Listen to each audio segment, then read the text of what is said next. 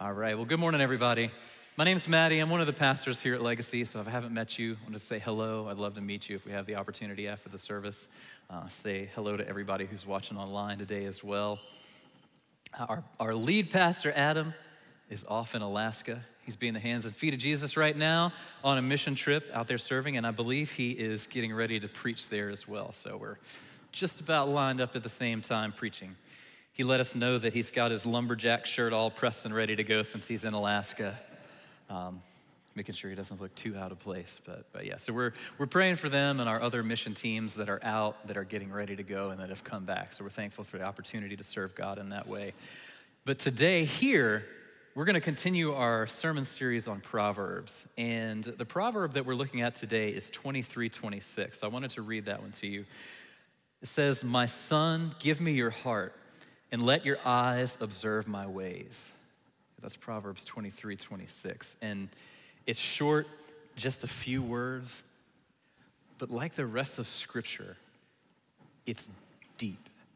There's a lot there, and there's a lot for us to take away this morning. So, I came to this proverb through a book that I was reading, and oftentimes the Holy Spirit will move in strange ways, and this is one of those ways. And I was trying to figure out what, what proverb to look at today, and this one really hit me.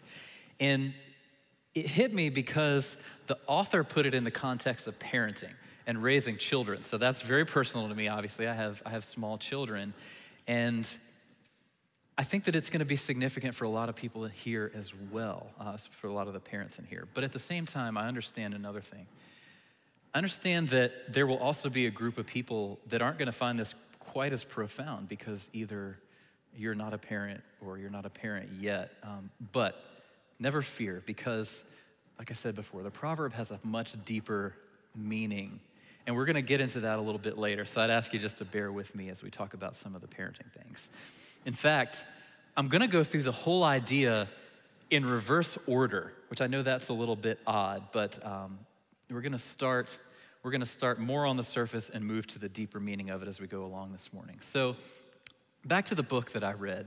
It's called The Masculine Mandate God's Calling to Men, and it's by a guy named Richard Phillips. And I just wanted to make sure that I'm giving him credit for the initial illustration that we're using here. Um, and I have a, a big library of books on biblical masculinity because biblical masculinity is a, a topic that really interests me because I think that it's been corrupted in a lot of ways. First of all, people don't really put masculinity and the church together anymore. Um, the church has, has been largely feminized in a lot of ways, so people don't really think about masculinity there. But if they do, then our culture takes it all the way to the other side and they think about the quote unquote toxic masculinity, um, the abusive, kind of domineering masculinity. And neither one of those are really appropriate for us. So, masculinity is one of those things in fatherhood that I, I, really, I really enjoy digging deeper into. But for the purpose of thinking about this proverb, I wanted to give a hypothetical illustration. But while it's hypothetical, this is probably something that you've heard. And for some of you, this may be something that you've said. Uh, it goes a little bit about, it goes a little bit like this when talking about children. Like, I, I just don't understand what happened. We took our child to church every Sunday, their whole life. We sent them to VBS every summer. We made sure that we picked a church with a great kids program so they'd get that teaching. And when they got older, we made sure that we picked a church that had a great youth group so that somebody was continuing to pour into their life. We even paid a lot of money to send them to the best Christian school that we could find. As they got older, we paid attention to who their friends were. We tried to make sure they didn't hang out with anybody bad. Yet this still happened. And this can be whatever kind of negative thing that comes to mind, whether it's happened to you or whether you've heard it. Maybe we're talking about a young person that got pregnant. Maybe you were talking about a young person that got somebody pregnant or got involved in drugs or alcohol. Or maybe we're talking about a child who they left the house and also left the faith at the same time. Or we can take it in a different direction for the dads and the husbands in here. This is also something that you may have heard or you may have said to yourself. I just don't understand what's going on. I work hard, I pay the bills. I put a roof over my family's head. I make sure they have all the things that they need. But my marriage is still rocky. My wife still doesn't seem to love me or she doesn't seem to appreciate it. And my relationship with my kids isn't great either. So let's go back to our proverb 23 26. Again, Solomon writes, My son, give me your heart and let your eyes observe my ways. We'll get into a little bit of background on this proverb in this section of the book. So, this particular, your heart and let your eyes observe my ways. What's the purpose of the first person language? And why is Solomon asking for his son's heart? Well, I think there's two reasons. The first reason is that this, this proverb is an urgent plea for attention. And this is because the lessons that he's going to talk about later, like immediately after this, are extremely important. Uh, one commentator that I looked at said this He said, Some lessons can be learned with relatively little risk of serious damage. But the couple of verses that follow this don't fall into that category. These are not lessons that can be learned with just a little bit of damage.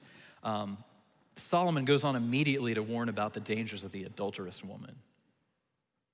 And this is a theme that showed up in Proverbs a lot, attesting to the danger of such an activity, right? And the adulterous woman, again, it pops up at the beginning of Proverbs and throughout Proverbs a lot. And while that's not what we're talking about specifically today, I want to put this out there just a little bit and move on quickly. But we're fond of calling out sexual sin, right? Especially in church. But particularly when it's a kind that we're comfortable calling out.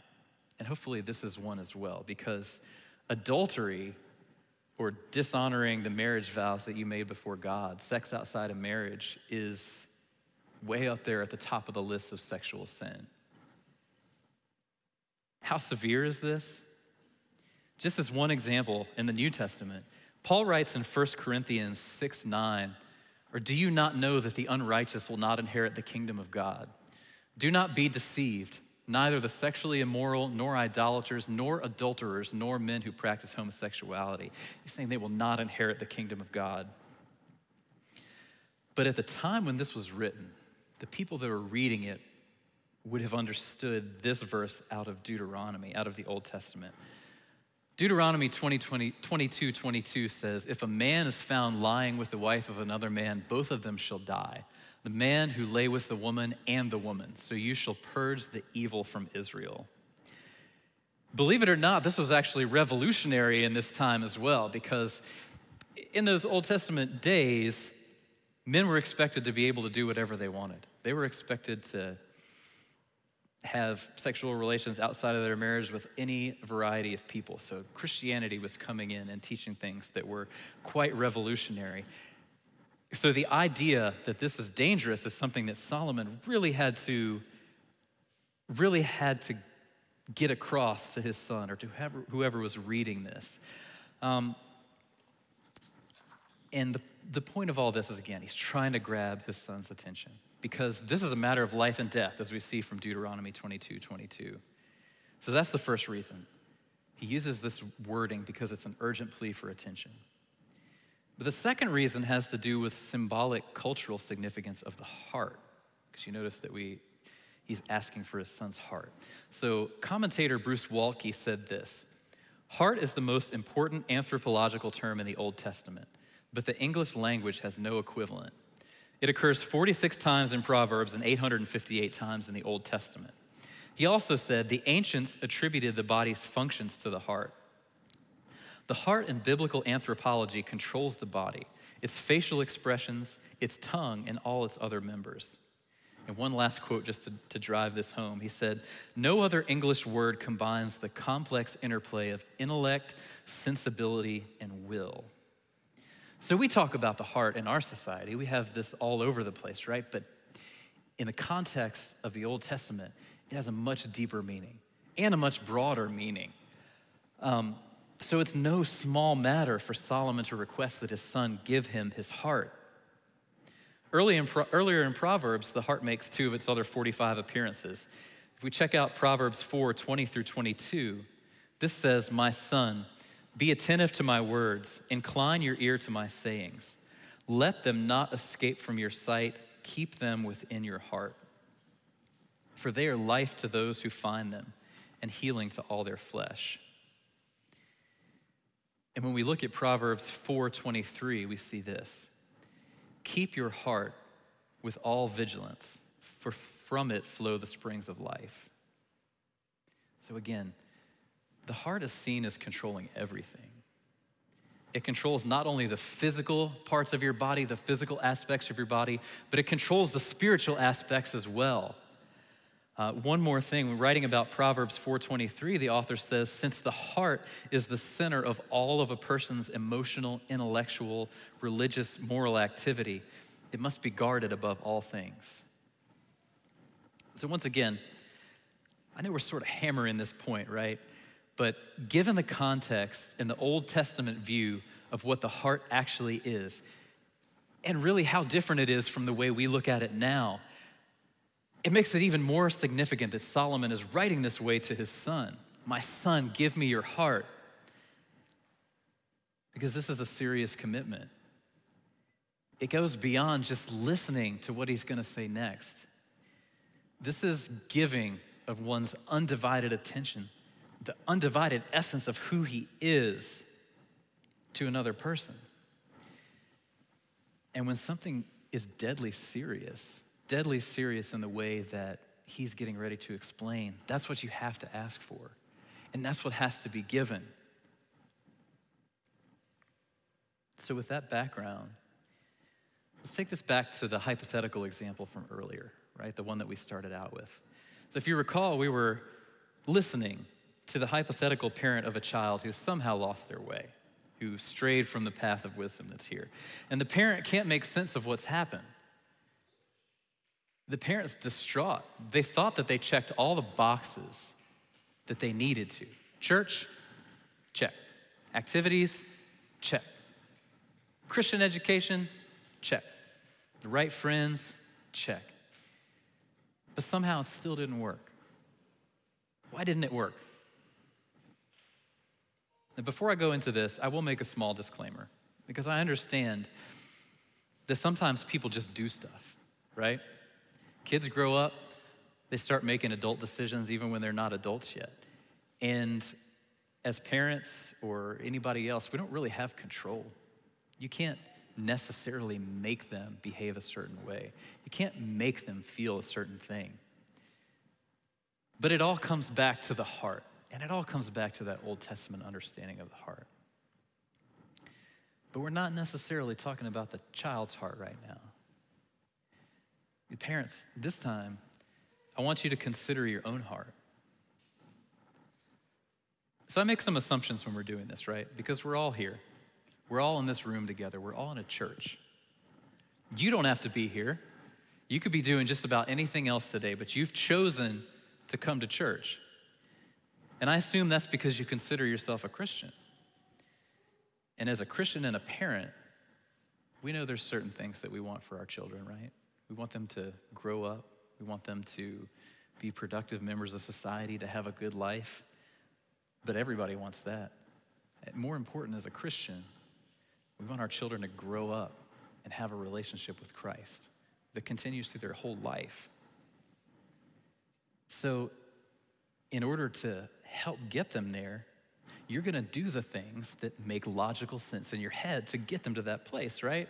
You're gonna give them stuff.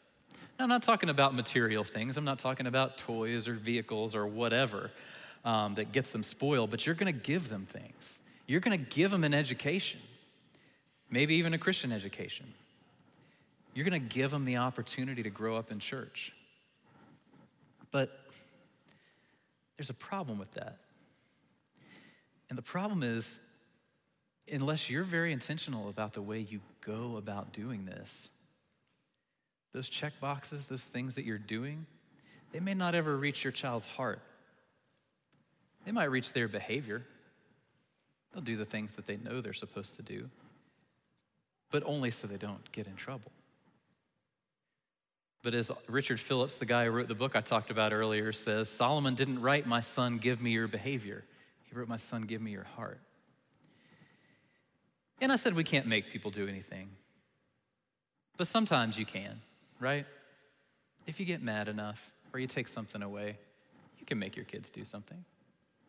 You can make them adjust their behavior.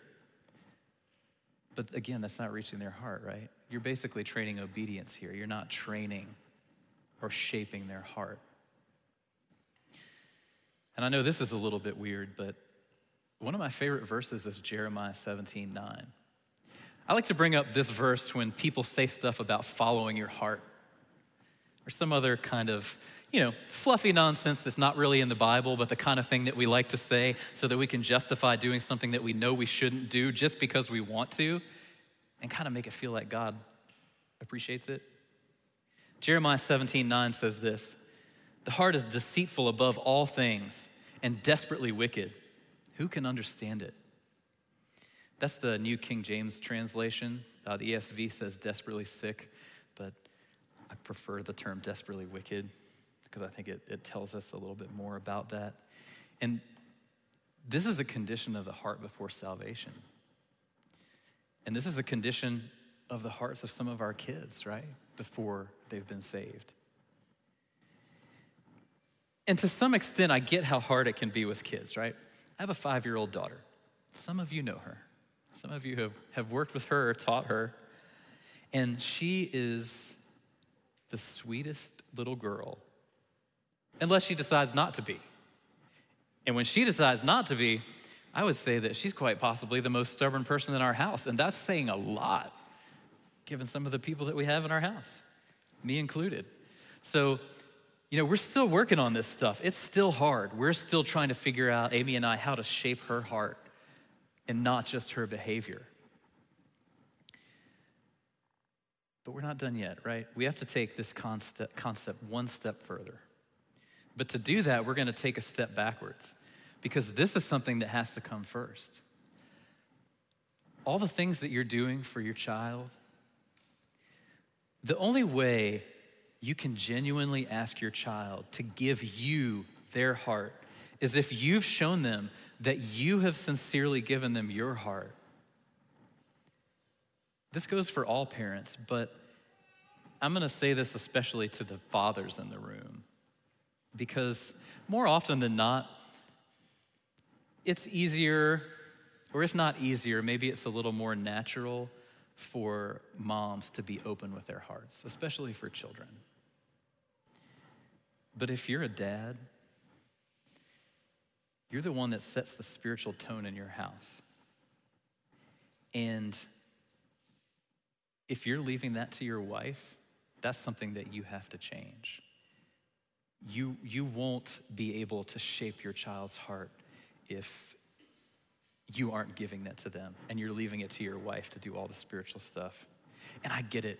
Like, I know that a lot of you carry a huge load, particularly if you're the main one that provides for your family. And that's because you probably have to go out into a world where opening up your heart to others will just get you taken advantage of, or made fun of, or told that you're not a real man. But you can't bring that home to your children. You can't bring that home to your family. It's not enough for any parent, father, father or mother, to just pay for things and hope for the best. You have to reach their heart. And in order to reach the heart of your child, they have to know that you've given them your heart as well. But that doesn't just go for children, that goes for your marriage too. Men, you have to be sure that you've given your heart to your wife first. And I know this is a struggle too. I like to think that if you asked my wife, she wouldn't just completely throw me under the bus and be like, yeah, he's terrible at this. But if you pressed her hard enough and she was being honest, I know, I know that she would tell you that there's times that I'm, hard to reach. I can be a closed book. I can shut everything off. I am not giving my heart when I know that I need to. And I know that some of you can probably sympathize with that for being the same way. But you can't live that way and you can't have a marriage that way And dads, you can't shepherd the family that God has blessed you with that way. I also want to say that even if you've been saved, if you've been walking with Christ for a long time, this is still something that's going to happen. The sinful nature of our hearts is going to, to bring this forward, but it's up to us to fight against it. I had that conversation with someone after the first service. Um, salvation doesn't solve these kind of worldly problems on its own. So just be aware of that. Uh, just because you struggle doesn't mean that you're not saved. But you still have the responsibility to shepherd your family. And we talk about pastors being shepherds all the time, shepherding a congregation. But when it comes to your family, you are that shepherd. Or maybe someday you're going to be that shepherd. You're responsible. And to properly shepherd the hearts of your family, they have to know that they have your heart. And again, I know that some of you aren't fathers, uh, but this is important, and we're going to get to something else that's even more important for you, no matter who you are. But why am I hammering this home for men and dads, right? Because this applies to women too, doesn't it? Yeah, of course it does. But here's the thing a minute ago, I said that men set the spiritual tone for their family, right? The idea of raising children to have a healthy relationship with God. I want to show you this graphic that I ran across. I, this is like mind blowing. This references a study, and it gives you a real easy way to visualize this, that showed that when the father in a household comes to Christ first, families will follow 93% of the time. And that, if you look at that graph, there's such a huge gap between when mom comes to Christ first or when a child comes to Christ first.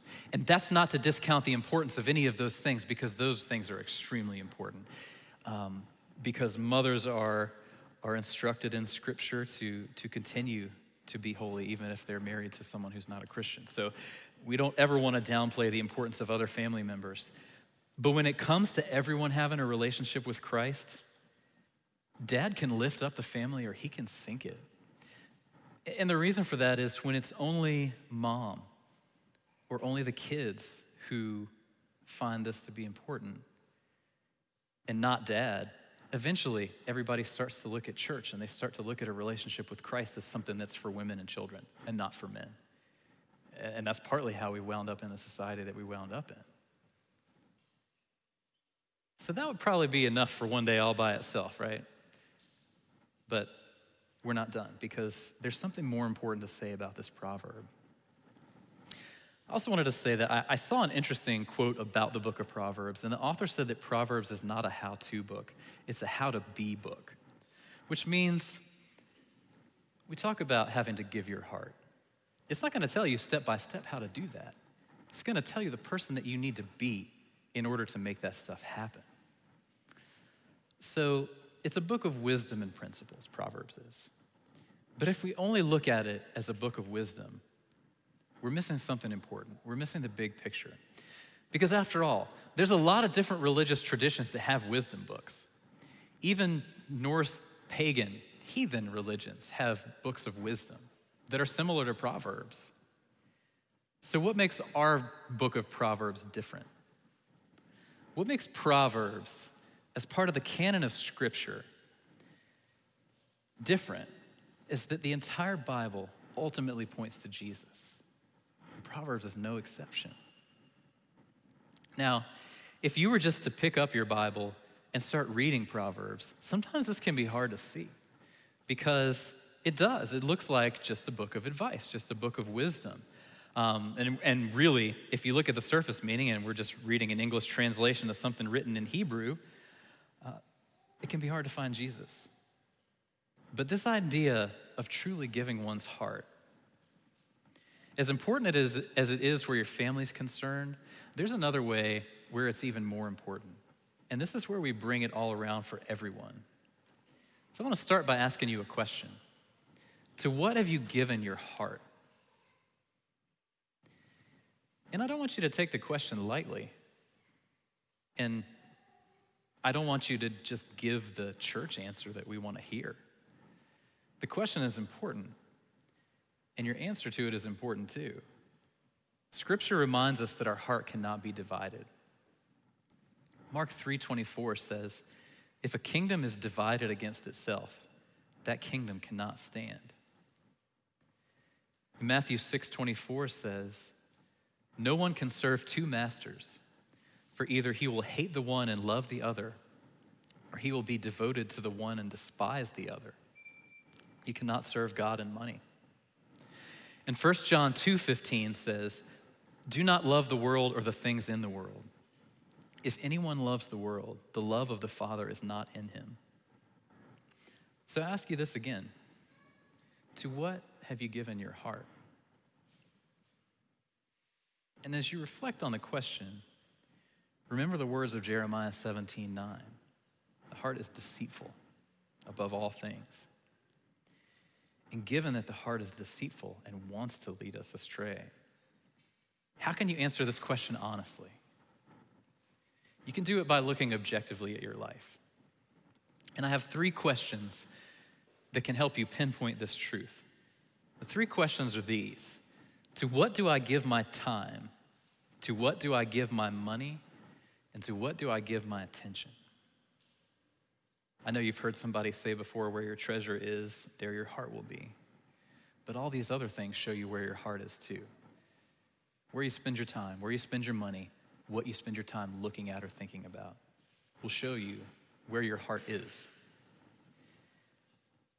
So we don't have to go into detail on every single one of these things because that would just be insulting to your intelligence. These are easy questions to understand. So we're not going to do that. So what you can do when you think about these things later, which I hope you do, is put the answer in one of two categories. Does this item that you give your time, money, or attention to fall into the category of Jesus? Or does it fall into the category of the world?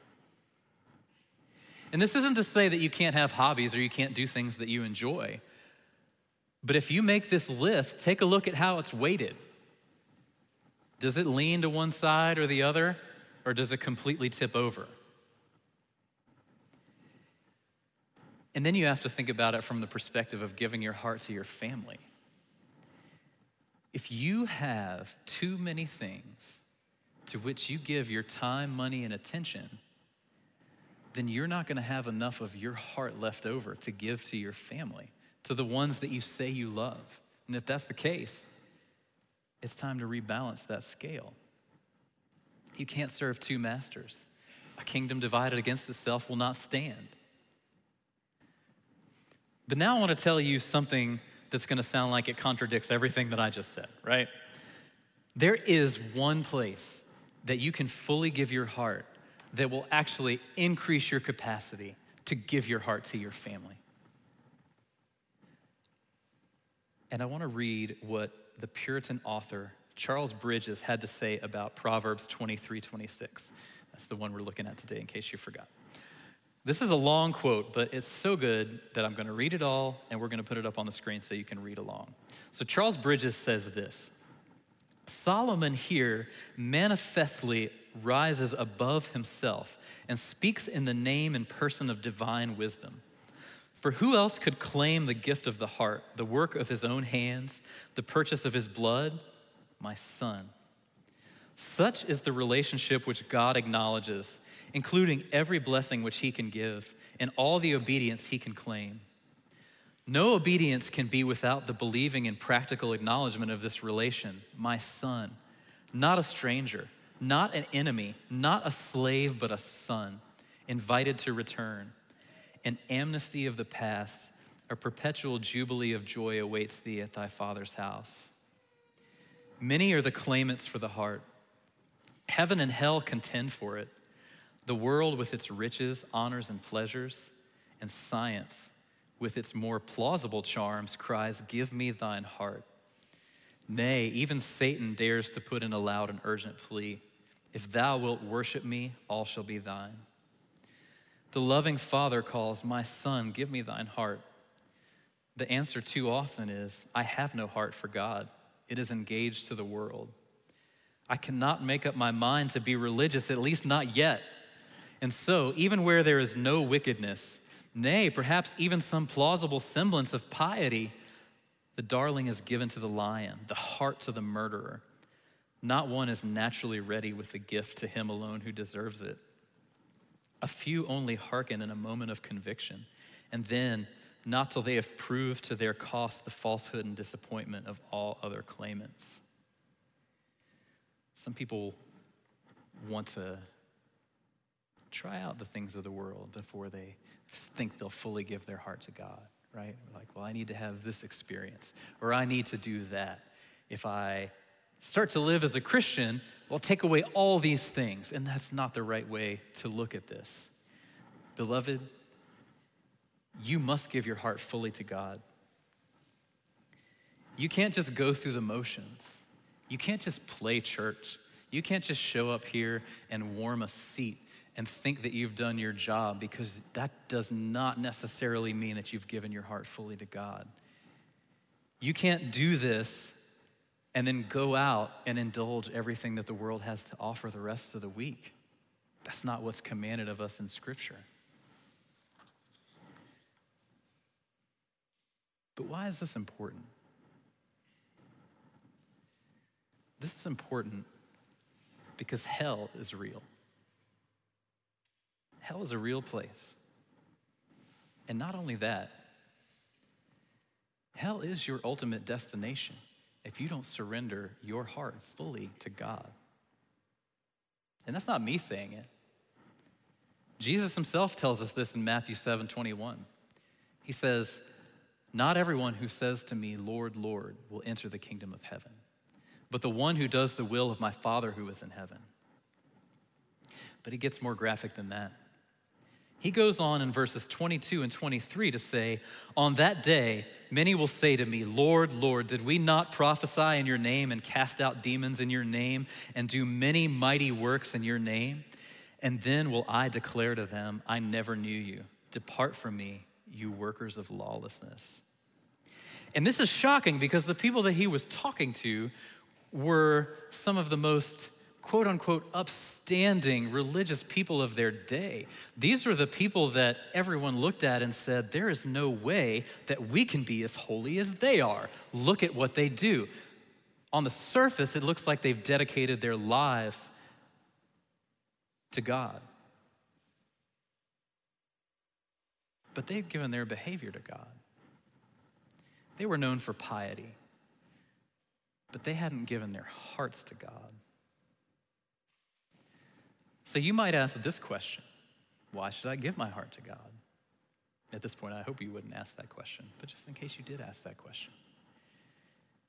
My answer is that God has given everything to you, to everyone here. Beloved, you and I are sinners, no matter how good we think we are. No matter what we think we've done, no matter what mighty works we've done in the name of God, not a single bit of that is sufficient for us to earn our salvation. Romans 3:32 tells us that we've all sinned and fall short of the glory of God. Ephesians 2 verses 1 through 3 tell us exactly our condition.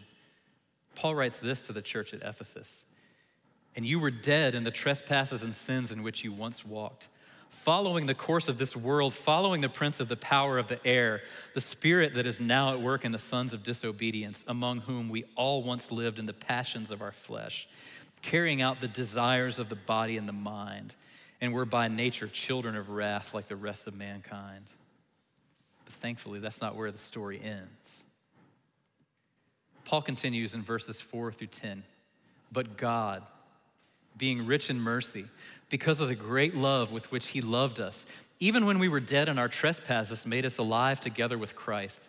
By grace you have been saved and raised us up with him and seated us with him in the heavenly places in Christ Jesus, so that in the coming ages he might show the immeasurable riches of his grace and kindness toward us in Christ Jesus. For by grace you have been saved through faith. And this is not your own doing, it is the gift of God, not a result of works, so that no one may boast. For we are his workmanship, created in Christ Jesus for good works, which God prepared beforehand that we should walk in them. A lot of us know Romans 5 8. Paul reminds us that while we were still sinners, Christ died for us. Not because we deserved it. Nope. But Ephesians 1 4 through 5 explains it. It says, even as he chose us in him before the foundation of the world, chose us that we should be holy and blameless before him. In love, he predestined us for adoption to himself as sons through Jesus Christ, according to the purpose of his will. That means by grace, you have been saved by faith. So, understanding that, or at least hearing it, how do we demonstrate that faith? How do we give our heart or even start to give our heart fully to God? I'm going to give you three ways. And the first two, you already know. You probably know the other ones too. The first two are easy and basic. I see they're already up on the screen. The last one's a little more challenging. But here are the first two read your Bible and pray to God. Everyone wants a word from God. But God speaks to us through Scripture, He speaks to us through the Bible that He has given us. And prayer is our opportunity to speak to Him. And there's one other way that's more complicated, but also essential. We're going to look at Acts 2 real quick. Peter has just finished preaching here. This is what's going on. So we're going to pick it up in verse 37. He shared the gospel. It says, Now when they heard this, they were cut to the heart and said to Peter and the rest of the apostles, Brothers, what shall we do? And Peter said to them, Repent and be baptized, every one of you, in the name of Jesus Christ for the forgiveness of your sins, and you will receive the gift of the Holy Spirit. For the promises for you and for your children and for all who are far off everyone whom the Lord our God calls to himself. So, the third way to give your heart fully to God, and if you don't do this, the other things, the other things are for nothing, It's to repent. Repent of sin. Jesus' blood on the cross was sufficient to cover all of your sin. But at the same time, we have to turn away from that sin. And we probably all have big sins or some kind of sin that we have turned away from, while at the same time having small sins, if you can call them small, that we still hold on to, things that we still have in our life, things that we might argue are not really a sin because we want to keep doing them. Have to turn away from all those things to give your heart fully to God. You cannot come before the God that we mentioned who is holy while holding on to some kind of sin in your heart. One of the first things that Jesus said when he started his ministry was this The time is fulfilled, and the kingdom of God is at hand. Repent and believe in the gospel. Read, pray, and repent. 1 John 1 9 tells us this If we confess our sins, he is faithful and just to forgive us our sins and to cleanse us from all unrighteousness. Beloved, the heart is the center of all things. And just like Solomon speaking these words of wisdom to his son, God demands nothing less of us than our full devotion, our entire heart. So, have you given him your heart?